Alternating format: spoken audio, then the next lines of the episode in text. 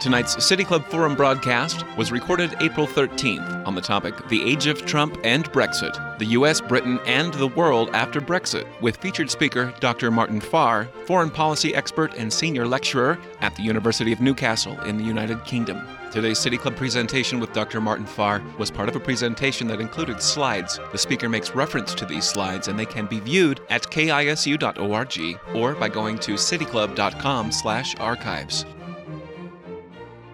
City Club is privileged to have with us this afternoon Dr. Martin Farr, senior lecturer in modern and contemporary British history at the University of Newcastle. Dr. Farr has lectured and written extensively on those subjects, as well as the politics of Britain and of this country. He has frequently appeared as a guest on television and radio.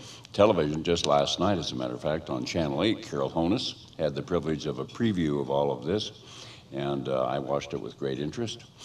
And on radio to discuss topics such as these while traveling throughout the world. Dr. Farr is currently working on two books Margaret Thatcher's World and Presidents and Prime Ministers McKinley and Salisbury to Obama and Cameron. He is the convener of an annual conference attended by scholars from throughout the world titled Britain and the World, and he comes to us today from their most recent meeting, uh, which was held in Austin, Texas. His topic this afternoon the age of Trump and Brexit, the U.S., Britain, and the world after Brexit offers a special opportunity for us to learn and to inquire about the future of the European Union, of NATO, British US relations, of populism in world politics at the moment, and of Great Britain itself. Let me have your questions. I know I'm going to get a lot of them. I've already got some, which is a little unusual. Dr. Farr is accompanied today by Dr. Lauren Krutko of the Idaho State University History Department.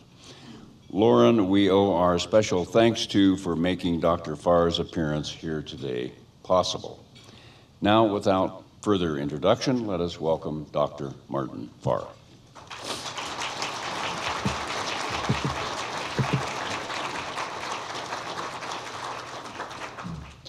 Thank you very much, Tim, and thank you very much, Greg. And I'd like to echo uh, Tim's words about uh, Lauren, who um, I've been in the country now for just over three weeks, and I've been speaking in various places, but nowhere has there been such provision made for me, including TV interviews and uh, lovely lunches. So, um, uh, really, thank you very much uh, for that, Lauren. I'm, I'm deeply uh, touched, and it's been it's been wonderful, and I'm delighted by so many people being here. I gave a public lecture in Durham uh, which is the cathedral city south of where I work in Newcastle, um, just before I left. Um, and it turned out on this subject, uh, a public lecture, and it turned out actually to be half a public lecture. Uh, there was a lecture, but there was no public.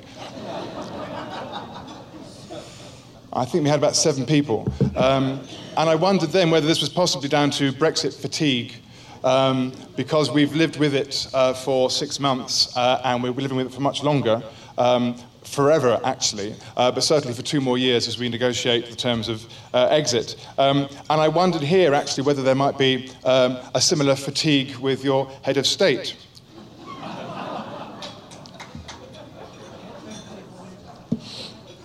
And my concerns have been sort of reinforced by the fact that after every talk, there have been many questions about Brexit, but none about Trump. So that may well be the case today, but I'm very happy to, to stay and chat for however long you'd like to after the, after the talk. Um, I have slides, um, and I think the best way to go through the next half hour is to take you through them and, and some of the themes that they are concerned with, because my uh, interest here is in looking at these two uh, phenomena, which they are phenomena, uh, which happened at roughly the same time. Um, in um, you know, the two most prominent English speaking countries in the world, which have a great deal in common with each other, and the consequences can be felt, I think, uh, in both countries too. Um, my first slide is a cartoon by Stan Greenberg, um, f- published over here um, in the uh, early part of last year, um, which seemed frankly um, outrageous. Uh, that such possibilities were possible. either one seemed to be uh, outlandish, but that both could happen seemed to be the subject of cartoonists, of satirists of their age. Um, and actually, it turns out that both came to pass, as we know, uh, and that satire became reality. Um, but as a distillation of what actually happened, this isn't actually a bad uh, summary.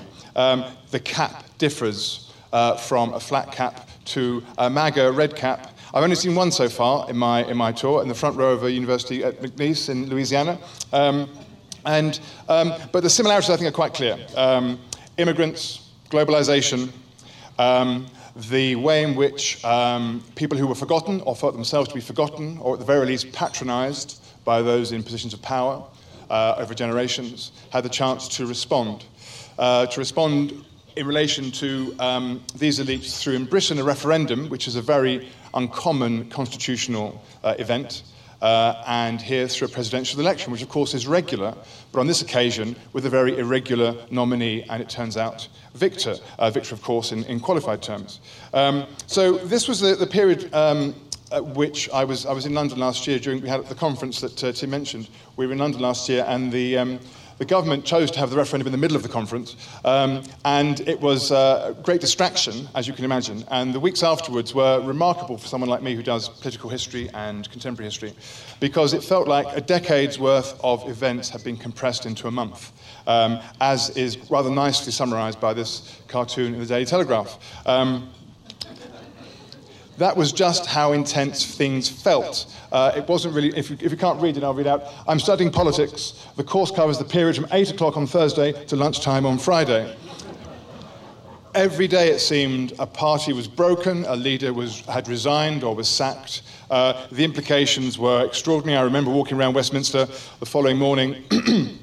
And it's my job to make sense of these things, trying to make sense of these things, and passing all of the international film crews across, across the river on the um, Thames Embankment, filming the Houses of Parliament, um, and, and, absolute mayhem of um, reflection and discussion and trying to work out what happened. And of course, it's much too early to say.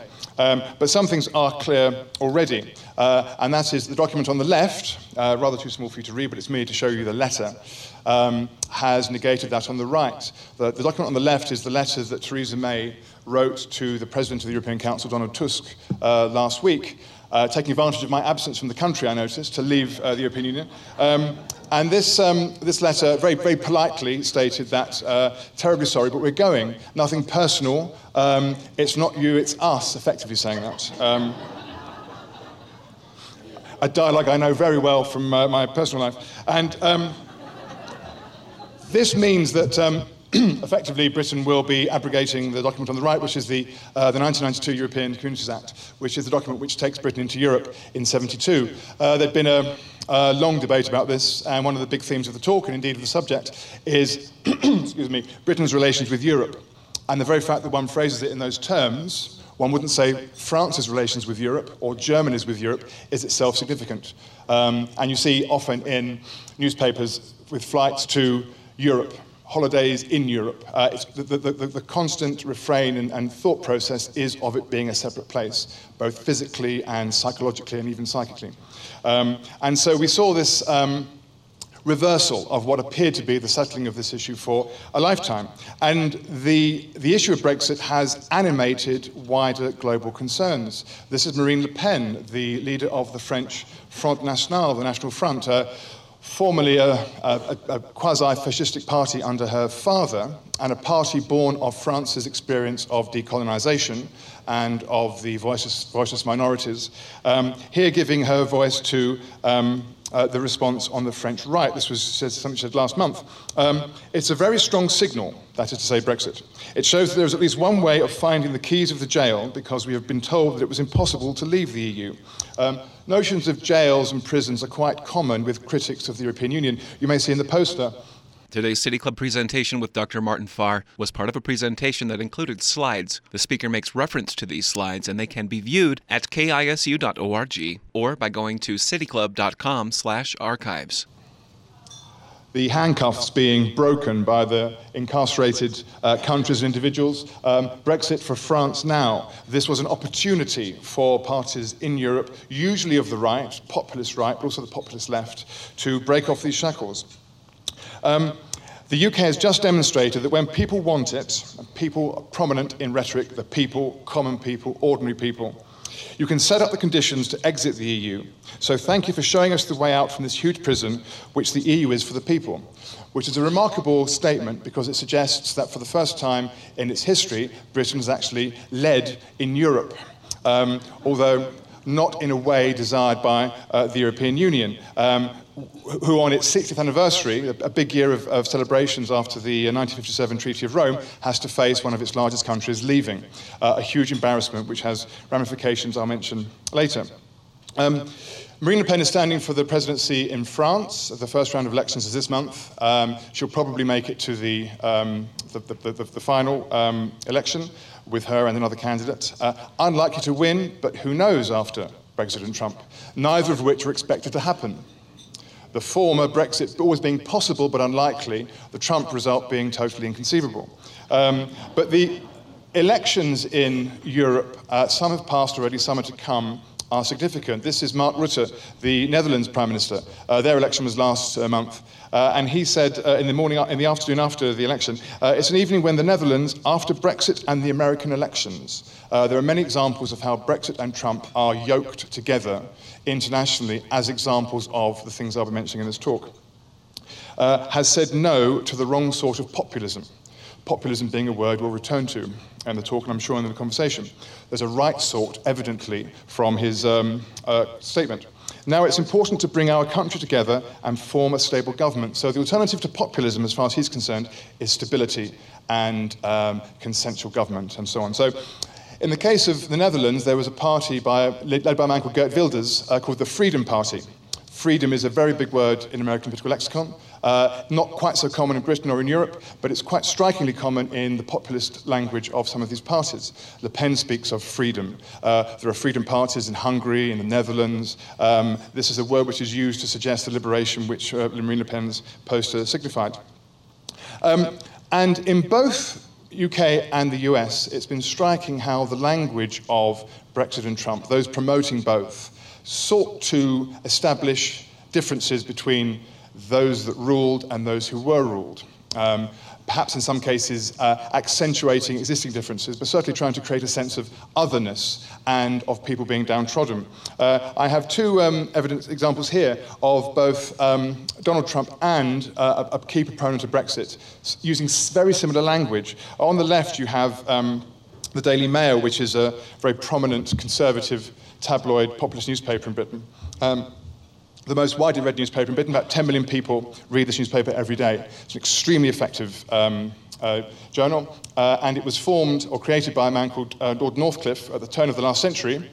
Uh, very similar to William Randolph Hearst in this country, at the same time, creating uh, newspapers called the Yellow Press on poor quality newsprint, um, which were made to deal with newly literate working class people and were very effective in generating readership and loyalty through dealing with concerns of patriotism, threats from abroad. Uh, it's not surprising that I think, certainly as far as the Mail is concerned, and I've got an American example coming up shortly, that the way in which um, fears, suspicions, legitimate concerns can be accentuated by very effective newspapers and by their owners, of which more later. Um, here we have on the left the Daily Mail's uh, headline saying enemies of the people. These were three judges who decided that um, the House of Commons should have a vote on Brexit. Now, that is unremarkable in the sense that Brexit was meant to be an effort to restore, restore sovereignty to Parliament, Parliament being effectively the House of Commons. Uh, but the Daily Mail is twisting this to being the judges trying to ignore the will of the people and going through Parliament. The document I showed you earlier, the 1972 Communities Act, when Britain went into Europe, uh, the vote was in 71 and only MPs took it. It seems inconceivable now, and perhaps in a, in a, legitimate way, as far as some are concerned, that MPs themselves would decide on something of this magnitude. It's gone in nearly 50 years from being a matter of legislators to the people directly. Uh, and the difference between the attitude and the, the, processes of legislators and those of the public are quite stark. And it allows something like the Mail to be a key actor in this, uh, to present the judges as being out of touch and ignoring the will of the people. Uh, on the right, you have Donald, one of Donald Trump's um, infrequent tweets about um, the fake news media, of which more later, but particularly not my enemy, the enemy of the American people. There is an interest, it's an obvious point, there's an interest in creating a sense of um, the people being betrayed or being lied to. Um, and the idea of fake news and alternative facts and so on is a very new one as far as, certainly as far as Britain's concerned. Um, it's not an illegitimate concern to create, to connect Brexit and Trump. I've mentioned how it's done in Europe. Trump himself was very keen to suggest uh, with typical reticence, that he was in fact Mr. Brexit um, and that he alone had predicted it. And of course, he had predicted it and he was proved right. It did happen. And he said he would be president, and he was proved right as well. That happened. Um, and he um, has been very keen, and his supporters, those behind him, um, were keen to, to think of Brexit as a practice run for his run on the presidency, given how similar some of the themes and the approaches and the language would be. He was so concerned that, in fact, he had uh, the leader of the UK Independence Party, UKIP, Nigel Farage, over uh, here speaking with Trump in Mississippi during the campaign. Uh, Farage is a remarkable phenomenon in that he's probably the most consequential politician in Britain since the war and has never held office or been elected to anything other than as an MEP in the European Parliament, a member of the European Parliament. Um, but he was vital in Brexit because this was a, a, an articulate and charismatic individual who was able to hold together, however briefly, a disparate group of other individuals and organizations to fight for a single goal. And that goal was Brexit.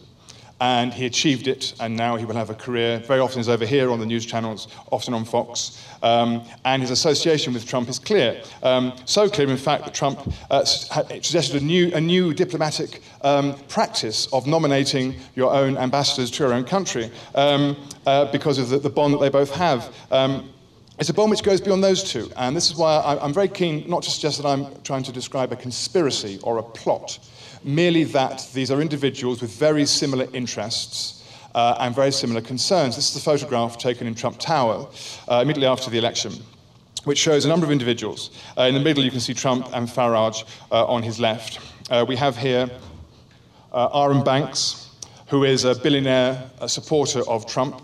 Um, you may be familiar with Robert Mercer over here. Um, the role of people like Arron Banks and Robert Mercer are significant. They make these things possible because they're able to fund them, because their interests chime with those who are able to give a front. So Banks is able to give Farage the, uh, the means to promote his cause by paying for, you know, paying for logistics, posters, uh, airtime, and so on. Uh, we have here um, Andy, sorry, um, Andy uh, Wigmore, who is a, a, a key person behind Leave, uh, behind something in Britain called the Taxpayers Alliance. These people essentially are very small state libertarian figures. This is a much more natural position in the US than in the UK, which has had a more collectivist mentality since the Second World War. And it's that mentality they're keen to uh, break up. The National Health Service, the BBC, the Westminster, indeed, the, the, major parties. It's a desire to change and to effectively to destroy, but certainly to, at this stage to fracture and to allow more pluralism, more choice. Uh, and more liberty, the notions of freedom and liberty being significant ones for all of these people. Uh, here we have Gerry Gunster. Oh, sorry, wrong one again. Um, Today's City Club presentation with Dr. Martin Farr was part of a presentation that included slides. The speaker makes reference to these slides and they can be viewed at kisu.org or by going to cityclub.com/archives. Gerry Gunster, who's an American pollster, uh, who's familiar with many people on the Trump side. Um, and on the far right there, a man called Raheem Kassam, uh, who is um, Farage's closest ally uh, and has been appointed uh, last year editor of Breitbart UK, by Steve Bannon. Uh, the outgoing, I mean that in several senses, uh, member of the current administration. Uh, the fact that Bannon is falling out with Trump is less significant than the fact that Bannon helped, although the president's keen to say now he joined the campaign very late, helped President Trump uh, achieve his position. Uh, Bannon and Banks speak similar language, they say similar things, and they think of the world in similar ways. And they responded. Um, to Brexit, this is a New York Post's response. Um, the Post, of course, is owned by Rupert Murdoch. I've mentioned already Northcliffe and Hearst. Murdoch is a figure here as well. I'm, I'm, I'm not trying to, I hope I'm not suggesting a, a, polemical approach to this. I'm merely trying to explain and analyse what happens. Uh, Murdoch's interest has always been to undermine the European Union. The European Union has always been very keen to regulate uh, media organisations, to limit ownership. These are inimical to the interests of someone like Murdoch, who wants, of course, to run large organisations and have influence and power. Nothing unusual in that. It's, that, it's what uh, people like Murdoch want to do. Um, and his concern throughout his time in Britain and his time in America has been to um, uh, attack what he sees as liberal, patronizing uh, institutions. In Britain, he attacks the BBC. Over here, it's the New York Times. He bought the Wall Street Journal in part to undermine the Wall Street uh, the, Wall, the, New York Times. Um, Trump makes a big thing about the New York Times. Um, there is an interest here in trying to suggest that people are being, uh, I use the word again, patronized. Uh, Murdoch's view is the BBC is a kind of institution which is uh, uh, telling people what they should think, what they should watch. They pay a poll tax to, to fund it. Uh, he doesn't believe in this. He wants to have uh, organizations paid for by their appeal. He's a, you know, he's a, he's a capitalist who believes that customers should have choice and that organizations should exist if there's demand for them. Um, the difference between the regulatory tendencies in the UK and those in the US are, are quite different, but the, under, the underpinning interests, I think, are similar. Um, as a historian, I was struck by the way in which the past appeared in both Brexit and Trump. Um, it's an obvious point to make, but the Trump campaign was Make America Great Again. Uh, and Brexit, it was uh, let's take back control. In both cases, and more widely, there was a, an allusion to a past which was better than the present. And insofar as both campaigns appealed to and were supported uh, by older people as a tendency, um, with a memory of things as they were, uh, I think there's a, case, there's a case to be made for saying this was a very effective line of um, campaigning.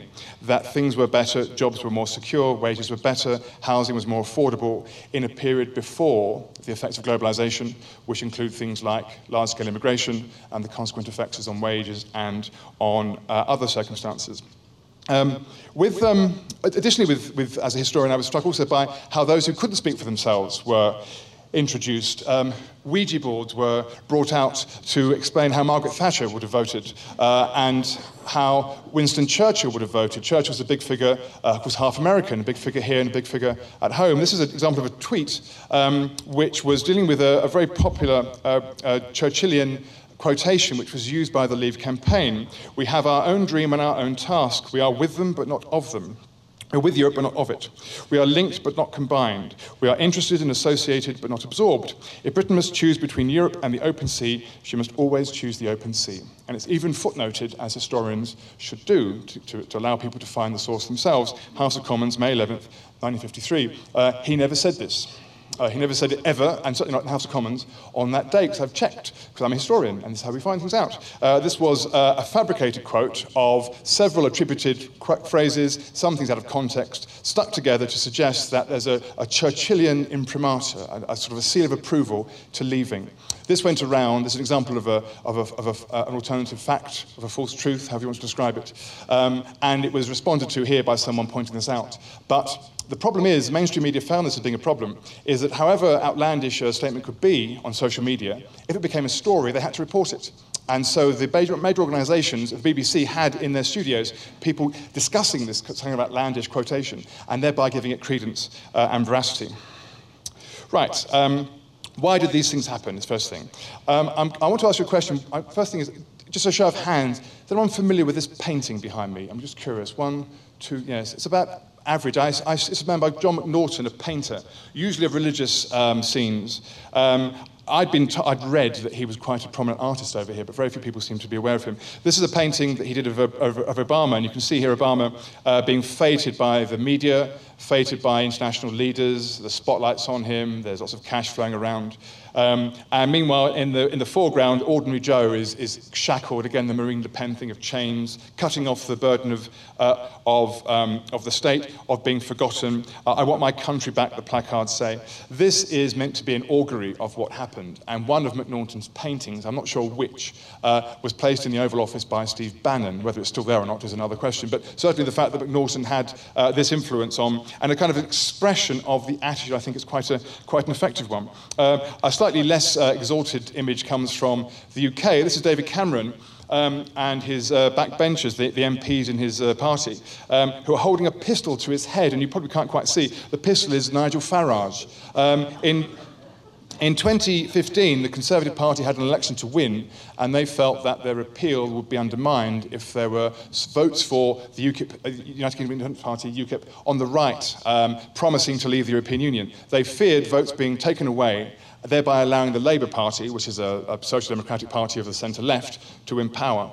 In order to avoid that, uh, Cameron offered a referendum. And so this, is, this, this demonstrates the extent to which um, he was held captive by his backbench MPs in Parliament, given the, the, the, the precarious nature of the coalition that he was facing. Um, but it's a much deeper question than that. Um, this actually is uh, an original Churchill quote. Uh, he asked, Where do we stand? We are not members of the European defence community, nor do we intend to be merged in a federal European system. Uh, the word federal has been a constant um, refrain of leavers for 25 years, and it has multiple meanings. Uh, we feel we have a special relation to both, expressed by the preposition with but not of. We are with them but not of them. We have our own commonwealth and empire. Now, this is the actual quote you saw butchered earlier on. Um, with but not of, I think, actually explains what happens more succinctly than anything I can say uh, Churchill has this gift.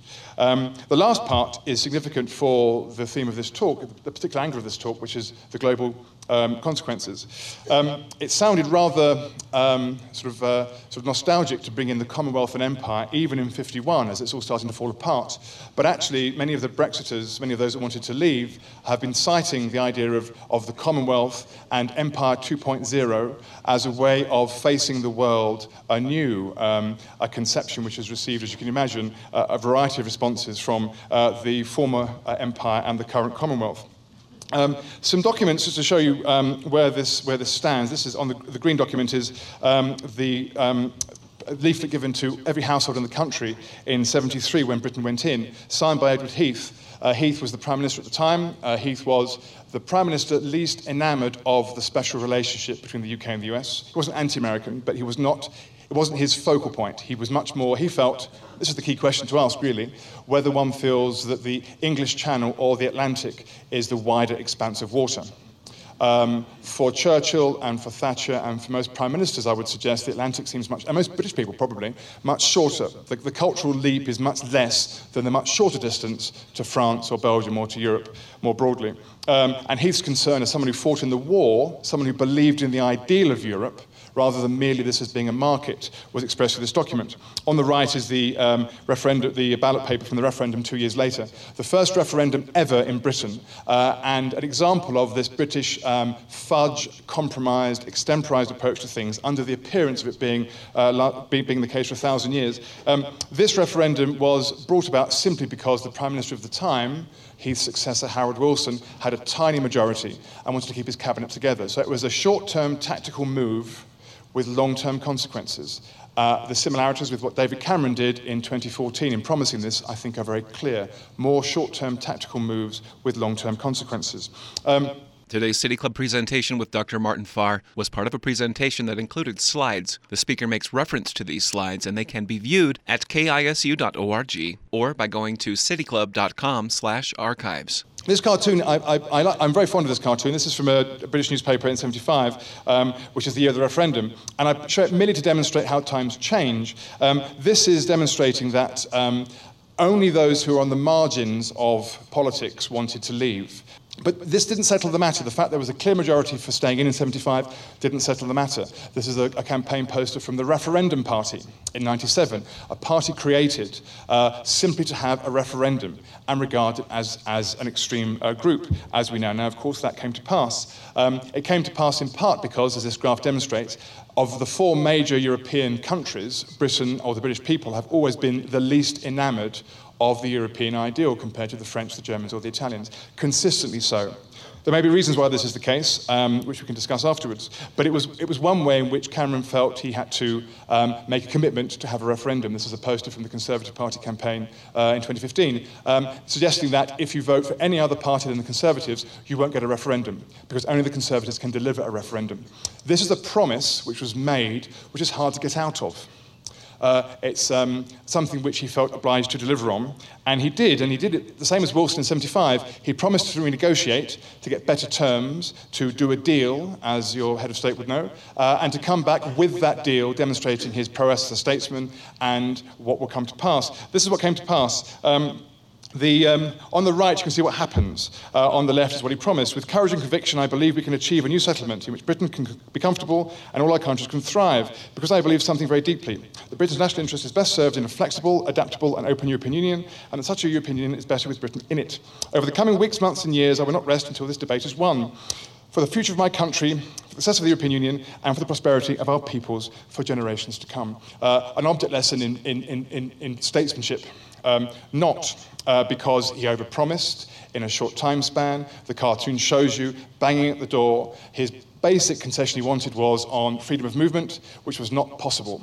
The Europeans did not want to concede one of the basic tenets of the European ideal, the free movement of people as well as of goods and services. And so he produced very little in his return, and that in part explains why we have um, the Brexit and the uh, Trump experience. Um, a few comments on democracy, which have been uh, very prominent in people's discussions. Um, Trump uh, has been seen in Britain as at the vanguard of this pitchfork revolution.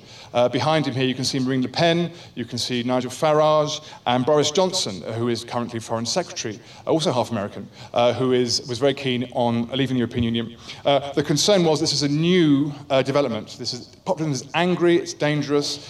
What can we do about it? As many of you will know too well, populism is not new. Uh, much of this isn't new. Uh, there are examples behind me of populists in American politics of various hues. Uh, Ronald Reagan himself used Make America Great Again as a campaign slogan in 1980. Um, there's not much new there, but what is new is the way in which, and there are some examples here in Britain, Enoch Powell, the referendum party, UKIP again, there are ways in which uh, social media, which uh, communication skills, which the, the Leave people had much more of than those that wanted to remain, and the desire to change, um, I think, was, was, was different in both cases. Um, there's also a cultural element here about uh, tribes and about what sort of person you feel comfortable with. I think this is a very striking image behind me. This is a Remain poster from early last year, which tries to suggest that only you know, sensible people want us to stay in. Uh, Barack Obama is sensible and popular in Britain. He's the president of the United States, and he's saying um, it, it, Europe, Obama thinks UK is stronger in Europe.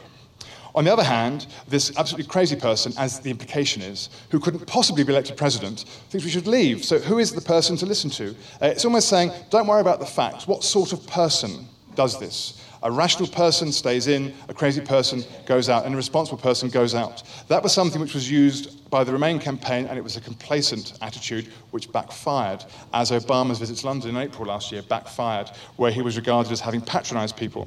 Um, it backfired in the sense that on the left, rather small, David Cameron described UKIP supporters as fruitcake, racists, and loons. Um, UKIP voters thereby sold fruitcake at their, their rallies uh, to demonstrate their kind of appropriation of the brand quite happily. And also, you can see a chap behind me who's happy to describe himself as a deplorable after Hillary Clinton's rather ill advised comments about Trump supporters being deplorables. Um, they were quite happy to have this badge of association and to um, resist those who have these patronizing notions of being part of the past. Um, this suggests, and it was true, that both Brexit and Trump were very uh, divisive campaigns. This is the most divisive image of all of the Brexit campaign, uh, brought out in the last week of the campaign, uh, which um, some have seen as a racist poster, or an implicitly or a subliminally racist poster, which shows, uh, as it happens, lots of Syrian refugees in Slovenia, so nothing to do with the European Union at all, or Britain, but um, very arguably, very irresponsibly, but very powerfully capturing the notion of a country being unable to guard its borders or to control its borders,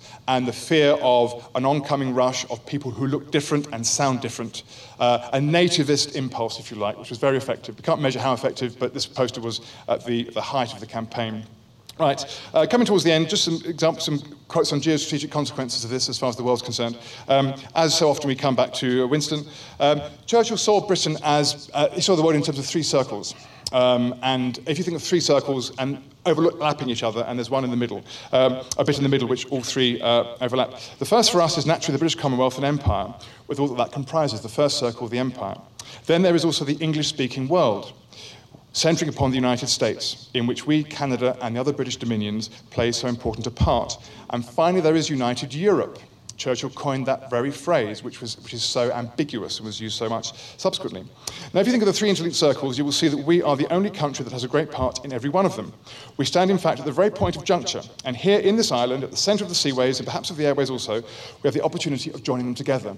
This is, uh, um, I wouldn't say desperate, but this is an attempt to try and make Britain count after the war, with the empire disintegrating, with a newly bipolar world between Washington and Moscow, um, an attempt to try and make it last. Um, he sees Europe in this sense as part of the project. Um, and that continued to a large extent with many politicians on the right. Um, Margaret Thatcher was less clear, however. Uh, here she's on the left in a rather fetching jumper during the campaign for the referendum, when she was a very strong uh, proponent of staying, because she believed in the European uh, the common market as a market. Britain's being involved in a market, a transactional relationship. When it changed to being um, a kind of a social and political dimension, she went off it. And she's much happier over here uh, for all sorts of reasons, much happy with her friend Ronnie, as she called him. Uh, in my lifetime, Europe has been the source of our problems, not the source of our solutions. It's America and Britain that saved the world. This uh, is something the French, de Gaulle, always felt was at the heart of Britain's genuine feelings. It was never fully European and would always be a Trojan horse for the Americans, which is why, of course, every American president up until the present wanted Britain in Europe because it enhanced America's interests. Um, Europe became a concern for all British prime ministers. Uh, the cartoon shows Margaret Thatcher being brought down by Europe, John Major, her successor, brought down by Europe, both of which are true. And this was drawn in 1997 with the idea that Tony Blair, who wanted a single currency membership, also could be brought down by Europe. But of course, he was brought down by the special relationship and Iraq. So it's one or the other, usually, for uh, British prime ministers who had to deal, in many cases, with 20 years of hostile European Union uh, or anti European Union headlines from newspapers owned by the type of people I mentioned before. Uh, the effect on public opinion was quite um, profound. Um, as far as uh, security relations are concerned, um, in many ways, my conclusions have changed since I've been here because, as you may know, yesterday Trump did a 180 on his view of NATO. Um, and the whole concern about Trump coming to power was that he would undermine NATO. He didn't believe in NATO. He wanted to, uh, America to be, if not isolationist, certainly America first, and not subsidizing European security. Um, and now that seems to have changed since I um, gave my last talk. So um, there, there are signs here of perhaps a more conventional politician than we thought um, one able to change the circumstances and to compromise, and how that plays with his supporters is something we'll have to um, discuss perhaps afterwards. Um, it does mean that um, the first person to his door, as is so often, is the British Prime Minister, um, uh, Theresa May, um, and uh, the President typically gallantly referred to her as, quote, my Maggie. Uh, and they met in the Oval Office, and you can see between them the bust of Winston Churchill. Um, one of these eternal, but not by coincidence, uh, the Daily Mail and the Sun in Britain, the tabloid newspapers, weren't very keen on Obama because Obama moved Churchill's bust from the Oval Office uh, and thereby demonstrated that he wasn't part of the European Union. It's worth mentioning, in case I forget, that the Foreign Secretary, Boris Johnson, said that Obama didn't like Britain because his, his father was Kenyan and he had a hang up about the British Empire. Um, this guy's now Foreign Secretary uh, and trying to sort of bend, you know, remend these uh, relations. But as far as the UK and the US are concerned, uh, arguably, certainly before I came out here, uh, Brexit and Trump meant both mattered even more to each other than before. Uh, Britain needed to, to, demonstrate that it had international clout and a free trade with the US would demonstrate that all was not doom and gloom by leaving the European Union. We can discuss more of this later as I come to my uh, conclusions. Um, which are that it's rather hard to draw conclusions to something quite so recent. Um, not least, as I've mentioned, that so many of the things that were the case here now aren't the case here. And that's one of my, one, of my concerns, I think, which is that um, both Brexit and Trump were based on campaigns which sought to change things. Um, and I think the best definition of populism is that, um, and it's often misused, I think, people say populist because it's something they don't like. You can, you, can, you use it to describe anything you don't like very much or disagree with. But actually, populism in this instance is an example of anti establishmentism. Um, and I think, as a criticism, it's better at describing what it wants to remove or undermine than what it wants to replace it with. And so, what we have with um, the president, I would suggest, is a range of promises which aren't really sustainable because they weren't practicable in the first place and are being changed, as we've seen, for example, with NATO. Um, and uh, with Brexit, while Remain was a very straightforward statement, things continuing as they were before, Leaving actually sounds simple, but it's much more complicated because there's no one way of leaving. There's hot, soft Brexit, hard Brexit, dogs Brexit has been mentioned as well. Um, the confusion is very clear, and what's the difference between um, before and after is that Britain can't really influence the outcomes. So the difference between um, autonomy and uh, sovereignty uh, is a rather nuanced one to make um, and it was rather too subtle in the campaign, which is why I would suggest what happened has happened. Uh, here are two contrasting interpretations of, of Brexit. Uh, the Spectator, uh, a conservative uh, British uh, newspaper, sees this as an opportunity uh, out and into the world. Um, the New Yorker also sees it as an opportunity, perhaps for some fresh air, uh, to leap off and enjoy, enjoy the view for perhaps a short period of time, um, with uh, Monty Python's Minister of Silly Walks uh, leaping off the White Cliffs of Dover. The White Cliffs of Dover are a very common trope in the Brexit campaign because they, um, if, you know, they sort of recall the Second World War and the notion of Britain standing alone, repelling the invader, uh, not being um, sucked in by the foreigners and by the Germans um, it tied to a very deep sense of geology and psychology, of separation, of exceptionalism. And I would suggest exceptionalism is one of the many things which ties the UK and the US together. Um, and I'll end on the, the last point, which is that I hope at the very least, like the French, uh, you'll wish us good luck. Here's our Foreign Secretary, um, should we say, in the air himself. And uh, I'll leave that there. Thanks very much.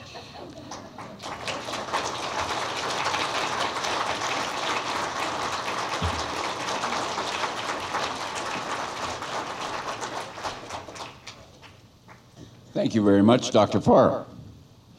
Uh, your perspective is refreshing. I guess you could thank Donald Trump in one respect for keeping your remarks fresh, in that your thoughts of yesterday aren't necessarily your thoughts of today with respect to Donald Trump or NATO or matters of his consideration. So that requires no response. Other than it's quite hard work having to redo one's conclusions every, every evening. But to the point that you uh, made in the conclusion of your remarks about Brexit, is there a likelihood that uh, Britain will reconsider? And is there a framework by which it could withdraw from its withdrawal?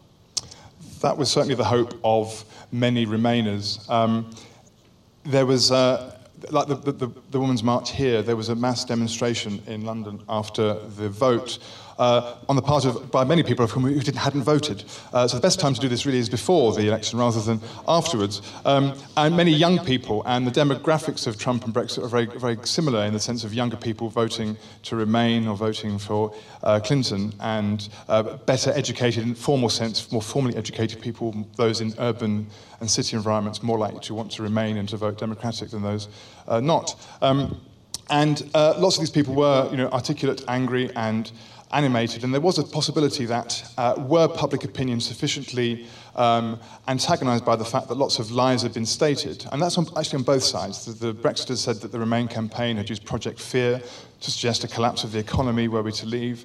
Um, the Leave campaign had made promises, quite specific promises, for example, that Britain paid £350 million a week to the European Union uh, and that that money would therefore go straight back into the National Health Service in the event of withdrawal. That the basic fact was untrue. Um, but again, the mainstream media had to discuss it. And of course, after the event, there was no such commitment that that money would be spent on the National Health Service. So when the, um, the untruths of the campaign became, became clearer, there was hope on the part of some there might be uh, demand for a second referendum. But actually, what seemed to happen was that any attempt to uh, temporize or mediate the decision uh, riled the press so much and could be presented as the out of touch elites demonstrating even more being out of touch, that public opinion hardened. And even now, uh, even those that wanted to leave are now, I think, resigned to the fact and want it to be done as quickly as possible. And um, only those who are really, really interested and informed really still care about it to that extent. Um, the level of public understanding of, of the issues is. Um, it's, it's not great, and how could it be? They're very complicated issues. And usually there are mediating levels of legislators and civil servants to do that sort of work for them. This, with a referendum, we, we didn't have that. Um, you have elections here every four years, I know, but this was an unusual election, and a uh, very unusual election. Um, the referendums are always unusual, um, but they, they do allow the public to have a direct say, which can be, in one sense, democratic, but of course also means that um, very, very complicated things are cut down to a single yes or no response on one day. Um, and that's why many people think referendums themselves are really not, not desirable democratic devices. Of course, uh, uh, this country has always revered its uh, use of referenda and, uh, and initiatives, uh, thinking that was kind of the heart of uh, populist democracy. but using that term in that context leads me to ask a question that I thought was extremely thoughtful. I don't know who among you asked this question, but uh, since populism is really kind of the overarching consideration here, both with Brexit and with the election of Donald Trump, are we putting uh, undeserved emphasis on that when you consider that, in fact, Donald Trump lost the popular election in this nation by nearly 3 million votes? Is it fair to infer that populism is as strong as Donald Trump would lead us to believe it might be? I, think, as you said, that's a very um, thoughtful and a very necessary question because my feeling is that we can exaggerate the extent to which um, populism has taken place. Uh, Trump didn't win, um, although he did, of course, win in terms of the college, um, although not by the margin he, of course, claimed. Um, with, um, uh, with Brexit, it was very close. It was 48 52. And had the government allowed 16 year olds to vote, for example, as was the case with the Scottish referendum in 2014, I suspect it would have been reversed um, had the campaign been different, had there been more time, had Cameron. I mean, the, in many ways, the villain of the piece is David Cameron, who will go down in history as, uh, as uh, like Lord North. Um, who, if you're not familiar with Lord North, he's the Prime Minister who lost America. Um, oops, uh, and also um, Neville Chamberlain, uh, an entire career brought down by uh, a slightly hubristic. In fact, Cameron's uh, first words on hearing of the result were, "quote Well, that didn't go to plan then." And this kind of casualness to um, the, the, the affair, I think, is something which one can see in the rest of his prime ministership. Um, and it was a gamble, a short term gamble. Um, uh, but never, so my point is that in both cases, um, someone said to me on this, uh, it's a bit pompous to call it a tour, but over my, in my time here, someone said that the, uh, Trump is because of Hillary. Uh, any other Democratic nominee would have won that election uh, in, in, in, college votes rather than merely popular vote, Biden or Sanders. I think Biden is a more arguable case than Sanders, but nevertheless. So I think in both cases we have the notion of broad historic change, uh, the effects of globalization, uh, the notions of uh, democratic deficits of various ways, but also I think the specific illustrate the specific circumstantial um, case of the campaigns in each um, event, uh, the persons leading them and opposing them. And on another day, a different result. And also in Europe, um, in the Netherlands, um, in the Austrian elections, another, another, Freedom Party, Norbert Hofer, a semi fascistic uh, person wanted to be president. Um, I think probably in France as well, the populist insurgent parties on the right. And there are also those on the left uh, haven't won so far, and I doubt that they will. So we may already have passed peak populism. Following up with uh, questions on populism.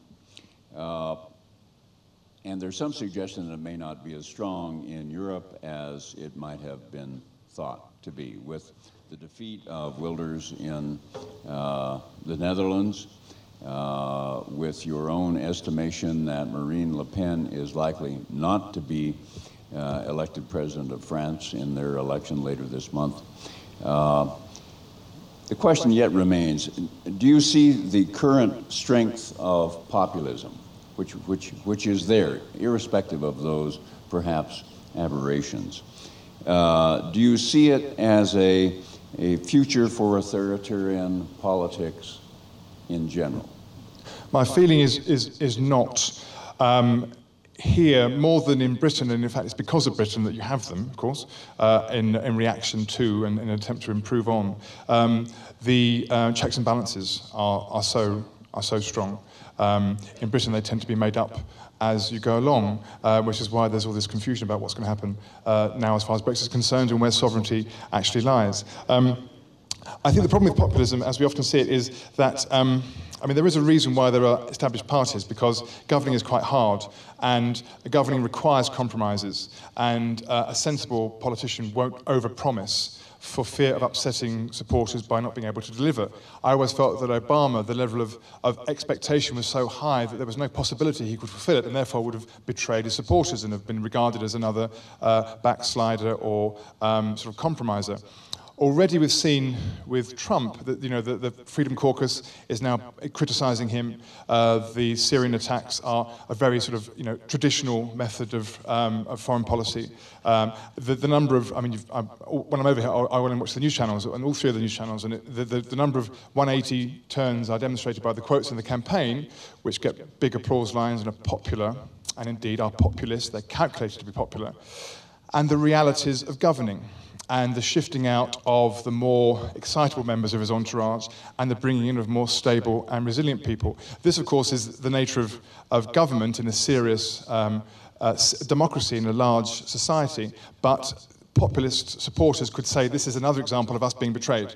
Um, I saw one quote from a Freedom Caucus um, congressman saying that they sent Trump to clean the swamp and has become part of the Trump, uh, part of the swamp rather, Freudian slip, part of the, the swamp. Um, and so uh, within less than 100 days, he's held to have betrayed many of his supporters because the expectations were unrealistic and not grounded in the realities of governing. And even saying that is the kind of um, complacent, um, liberal establishment view that a populist would expect. My point really is that it's very impossible to, it's possible to appease or to satisfy because the demands strike me as being usually unsustainable. Um, and that's why I suspect that in most developed Western democracies, the structures will be sufficient to repel. And actually, after the excitements of last year, it may well be that people want to have rather boring, moderate, uh, temporizing governments and leaders um, than we've had, um, or the threat of them certainly this year. Back to boring government. Sounds like a good thing. Hmm? There uh, are a number of questions that have been asked about uh, Brexit and, uh, and the influence that will have on parts of the UK. So, questions about Scotland, uh, where the vote was not in favor of Brexit, questions about Gibraltar, where the vote was not in favor of Brexit. Uh, I don't know what the outcome was in Northern Ireland, but uh, what will be the impact of that? Will Scotland again seek uh, her independence? And if so, will she rejoin the EU? Uh, and what about uh, Gibraltar and the Spanish ambitions for that rock? Uh, will that create a tension between those uh, traditional otherwise allies? Everything seems so straightforward, didn't it? Uh, without having to bring in four different nations in the one. Is it complicated enough? We have to also have these uh, additional issues. With Northern Ireland, actually, Northern Ireland voted to remain, but of course, there are two Northern Irelands. Uh, the um, nationalist community voted to remain, uh, the loyalist community voted to leave. Um, and that's quite, quite, consistent with politics in, in Ireland and in Northern Ireland. Um, Wales was, was, was an outlier here in that Wales voted, as with England, to leave. But the, the experience of the European Union in Europe, and certainly in Britain, has been that it's given uh, succor, given confidence to small nations to be able to exist, if not independently, certainly with greater autonomy within this much larger assemblage of nations. Uh, if an, a Welsh nationalist, for example, felt that Wales wasn't big enough to be separate or independent, it could at least have greater autonomy and live within this much larger grouping of free trade and free movement. Um, I think what we saw with Brexit was that there's an English mentality, much more than a British mentality, which um, has, one could say, hubristic or nostalgic notions of Britain's impo- or England's importance in the world. Um, Scotland was much happier, I think, to recognise the changes in the world after the war. Um, was much happier than England to rec- to recognise Europe could have more than merely transactional influence. That it could pr- protect workers' rights, it could. Um, provide social uh, provisions, all the things that made Margaret Thatcher turn against it, appealed in Scotland, particularly as Thatcher was deindustrialising Scotland. Um, the big change in Scotland was that the Labour Party, which has been the, the reliable party of, in Scotland for 100 years, was destroyed in the 2015 general election. Um, and the SNP, the Nationalist Party, were sent to Westminster as the overwhelming majority in Scotland, and they're in government in Scotland. Um, so the very fact that um, Scotland has no union voice is one reason why someone might think that it's more likely to leave because of Brexit. And many of those who voted to remain said that if we vote to leave, it will imperil the Union. Scotland had remained in the UK in 2014 by um, 65 45, uh, closer than was expected, but still a reasonable majority. Um, the feeling was that were were, were Britain, or mainly England, which of course is 80% of Britain, to drag Scotland out, that would inflame nationalist feelings even further and make it more likely. And Nicola Sturgeon, the First Minister, has indeed promised a second referendum. My feeling actually is, though, um, that it will be a harder task next time than last, and not because of any residual sense of, of Britishness, um, but on pocketbook issues. Um, that, uh, for three reasons, and very briefly, that um, uh, Scotland um, will be rejoining the single market, it hopes, by rejoining the European Union, but it will thereby create a, a, hard border with overwhelmingly its largest market and the place where most of its exports go. And the complications of that, I think, will outsell the um, attractions of the single market. Secondly, there's the issue of the currency. Actually, there are four reasons. Monty Python there for you. The currency is a big issue for them as well. Um, that we have, um, uh, which currency will they be in? Uh, will they be accepted in the European Union? The third notion is that uh, oil revenues, which was the underpinning of the appeal of nationalists in 2014, has disappeared. I mean, the North Sea oil has literally dried up, there's none left.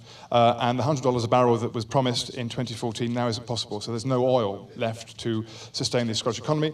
Uh, and finally, Scotland has run for many years an enormous budget deficit, which is um, wiped out by the, the, the, central grant from Westminster. Uh, independence would require public spending cuts of uh, an extraordinary scale. So I'm not suggesting this won't happen at some point in the future, but I think in the immediate terms, even if there's a referendum, I think pocketbook issues will prevail. Although, of course, the whole Brexit campaign was the first time in history where the pocketbook was ignored. Um, all of the experts, so called experts, of course, who were decried for being experts, the economists, the World Bank, the IMF, pointing out the disadvantages of leaving, were ignored because uh, it seemed that feelings of identity, of faith, of belief were, were more important than what appeared to be checkbook issues. So we, the unpredictability makes it very hard to say with any certainty. But I think in the short term, Scotland would find the even greater uncertainty too unappealing to contemplate. Gibraltar? Oh, yes, of course. Uh, uh, it's, for those who think of uh, the, the new Secretary of State for International Trade, Liam Fox, is often depicted in cartoons as wearing a pith helmet and running around the world trying to recreate uh, the Boer War and all the excitements of Edwardian schoolboy uh, comic books and so on. Um, and Gibraltar is also presented in similar terms. Another chance to get the gunboats out and go and, go and fight the, the foreigners. Um, uh, uh, it's a really, it's, it's, wonderful. When I've been out here, actually, one of the arguments against Scotland leaving, so there is a connection here, was that um, the Europeans, and in particular the Spanish, would veto Scottish entry into the European Union as a separate country, because by so doing, the Spanish would be encouraging the Basques and the Catalans in Spain to, their, to leave themselves. Uh, so it was very clear to say to, to Britain and to the Scots, no, you won't join separately. Then what happens? The British government goes and upsets the Spanish government by making all these saber rattling noises about Gibraltar. And now the Spanish have said in the last week, well, maybe Scotland could join. Um, so, I mean, you could make up such um, extraordinarily incompetent statecraft, um, not least because the, the tabloid newspapers, again, got very excited about the chance of having another Falklands um, which you could present as being a big moral issue, which it was actually, as well as being an imperial hangover, which it also was. Um, and the idea of war with Spain is, is inconceivable, but the, the public language um, suggested that was a possibility. Uh, and so it wasn't helpful, um, and it's put the cat even more amongst the pigeons than it was in the first place. Thank you. Now, you know in this country that uh, there has been a terrific focus on the potential, at least, of the uh, influence of Russia in uh, our past presidential election and perhaps on a continuing basis. Is there any uh, suggestion that Russia tampered with the Brexit vote? Da. Da. Let's hear it. We're not quite sure yet the extent of it, but um, it's pretty clear that there was meddling, and the effect is not quite, we, can't know, we don't know the extent or the effect, but it's clear that the Russians, I mean, it's, it's obvious that it was in Putin's interests, although again this has changed since last week, that Trump won uh, here, um, not least because Trump was saying he under, wanted to undermine NATO. So, it, so let's, let's, just think where things were in November here and in June here um, at home last year. So as things were, it was in Russia's interest, it was in Putin's interest for Britain to leave the EU, it was in Russia's interest for Trump to become president of the United States. Therefore, given that Russia has had a history of intervening in cyber terms in Western democracies in various ways. Um, it's not outlandish to imagine in one way or another they would seek to try and influence those two outcomes. Um, and I know it's being investigated here. Um, it will be investigated in the UK. Um, but even circumstantially, it makes sense, and I think it probably, I'm almost certain that it did happen to some extent. Um, and I think many of the, quite often people have been talking about the 1930s um, and really stupid comments about, I won't mention his name because I'll invoke Godwin's law, uh, this particular mustachioed European dictator from the mid 20th century. I'm not going to mention his name. But the way in which he, he's invoked um, and um, yoked to Trump is, is, of course, absurd. But the 1930s as a, as a, as a decade, um, there are similarities to the uncertainties, uh, and in particular in the form of uh, an, an aggressive Russian state. Um, that I think has, has some merit. And also, the, I'm interested in, in, why so many of the Trump people and so many of the Brexit people are quite fond of Putin. Uh, Arron Banks had up on there, um, Mike Flynn. Um, it's curious the attractions, and I think it is because they regard Putin as um, essentially as a strong leader primarily, and as someone who, is, who harnesses nativism. Russia first, America first. That kind of nationalism is, I mean, a better word actually than populist would be neo nationalism. He's, a neo nationalist, as indeed I think are many of the people behind Trump and behind Brexit. And for that reason, um, I am surprised here, though, it's, it's, created less of a fuss than it has that Russia, of all countries, would have intervened in an American election, um, which uh, Dick Cheney has described as tantamount to an act of war. It doesn't strike me to have exercised people greatly, which surprises me somewhat. Here's another question about Brexit and the influence of foreign influence on your election. What effect uh, did the support, the strong support President Obama gave to remaining have on the election? Not what he intended. It was a classic example of a, of a backfire. Um, someone who is usually deft, certainly deft in terms of, of diplomacy and international relations and of, um, of, of, public speaking. Um, it was quite amusing because he came to London in April um, and he's popular in Britain. Um, and um, Trump is very unpopular in Britain. We may come on to this question uh, later. Uh, and so, regarded as someone who is a, a, a civil, uh, you know, a humane and articulate person, and so on. Um, and Cameron thought the, the, the, the, the most effective part of his campaign, or the last thing that he needed, was the support of our closest ally, the world's leading power. Uh, and Obama came to London and said that Britain would be at the back of the queue, quote, at the back of the queue for a trade deal. Took about half an hour for this to go around social media, of course, that you never say queue, you say line. So back of the queue was a line given to him by the Foreign Office to say, and this was another example of Cameron trying to manipulate public opinion, and so it all backfired. Um, it was an example, as it was presented by some, of American bullying, of um, interfering in our election, and so on and so on. In fact, although, although Obama was ill-advised perhaps to use the, the the, you know, the British um, idiom. Um, nevertheless, Obama is was quite consistent with every American president since Truman, which is when, of course, Eisenhower, when we first went into the European Union, that, as I mentioned in the talk, uh, American administrations have always wanted Britain in Europe. Um, because it helps America. And Britain is, uh, even whether you support it or not, I can't, I can't see how those who support it can suggest that Britain's influence is enhanced by having left the European Union, even with its closest ally. We're, we're winding down here uh, Dr. Farr, and I have a couple more questions that I think you that the audience would enjoy your responding to. Is Theresa May up to the job? We don't know, and it doesn't help that she's unelected both as party leader and as prime minister. This is how democracies do things. You can have someone who is unelected to both positions that they hold. Um, and so she hasn't gone through the testing experiences. At least Trump has a mandate, although that's a compromise mandate in terms of the popular vote. May has no mandate. Um, and it's one of, the, one of these British fudges. You don't need to have a, a, mandate directly. Of course, the PM doesn't have a mandate. The PM is always the leader of the largest party in the House of Commons. You have all these mediating sort of uh, stages. It's not a direct election, as it is with the president. Um, but certainly it would help her enormously to have um, uh, her own mandate. But she hasn't got that for several reasons. Um, not the least of it being that, cartoon I showed you of the, of the chaos of last July, when everyone was running around, and we nearly ended up with Boris Johnson as Prime Minister. Um, we had um, uh, the Prime Minister is, is, bound by the Fixed Term Parliaments Act. Essentially, everything you do, we eventually do, um, even constitutionally. So the fact that you have uh, fixed terms since the 22nd Amendment, I think it was, after the war, we now have fixed term parliaments. So it isn't, the, PM, the PM can't just call an election as he or she could in the past. They're tied to five years. Um, and so it's harder. And so she's had to go into it, on, into Brexit with, um, without calling an election, so without the mandate, and with a very small majority and that majority will be uh, tested by the, the next two years. Um, to answer the question more succinctly than I have so far, um, I suspect, my feeling is that she, she is personally up to it. Whether she's allowed to um, be as effective as she might be, I don't know, because of the constraints on her, both in terms of the press, as we've mentioned, and her own party. A final question. This has a certain colonial ring to the question. What made you choose to come to this desert outpost in the provinces for this wonderfully enlightening lecture.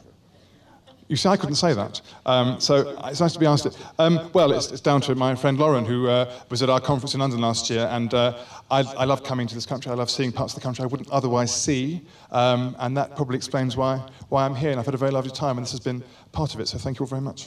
Thank you very much, Mark. We'd like to once again remind listeners that slides that were used during this presentation before the City Club of Idaho Falls are available to view at ifcityclub.com/archives, where you'll also find a complete audio file of this broadcast. Join us next Monday night at 7 o'clock for another Idaho Falls City Club presentation on the topic Downtown Development and Civic Participation with Arthur F. Oppenheimer and Douglas F. Oppenheimer of Oppenheimer Companies Incorporated. That's next Monday at 7 p.m. here on FM 91.